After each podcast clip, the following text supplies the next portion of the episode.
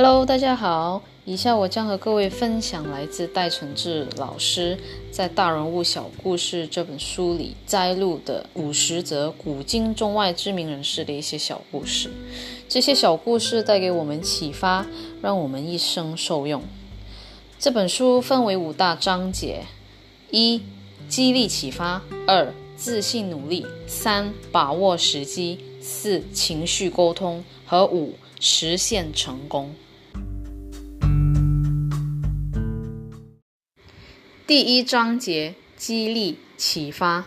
有人说，生命是罐头，胆量是开罐器。是的，我们要握着有胆量的开罐器，才能打开生命的罐头，也才能品尝里头的甜美滋味啊！第十则小故事的主题是：人因坚持实践梦想而伟大。主角是兰斯·阿姆斯壮 （Lance Armstrong）。他是美国公路脚车赛职业车手。二零零二年，荣获《体育画报》杂志评为年度最佳体育人物。二零零三年，荣获 BBC 年度海外体育人物奖。兰斯·阿姆斯壮名言：“痛苦是一时的，它也许会持续一分钟、一小时或一天，甚至一年，但它最后终会消失或被其他的事物取代。但如果我因此而退缩，痛苦会一直都在我身边。美国脚车选手兰斯·阿姆斯壮在二十五岁那年罹患了睾丸癌，而且癌细胞已经蔓延至胸部及脑部。医生告诉他，存活几率不到一半。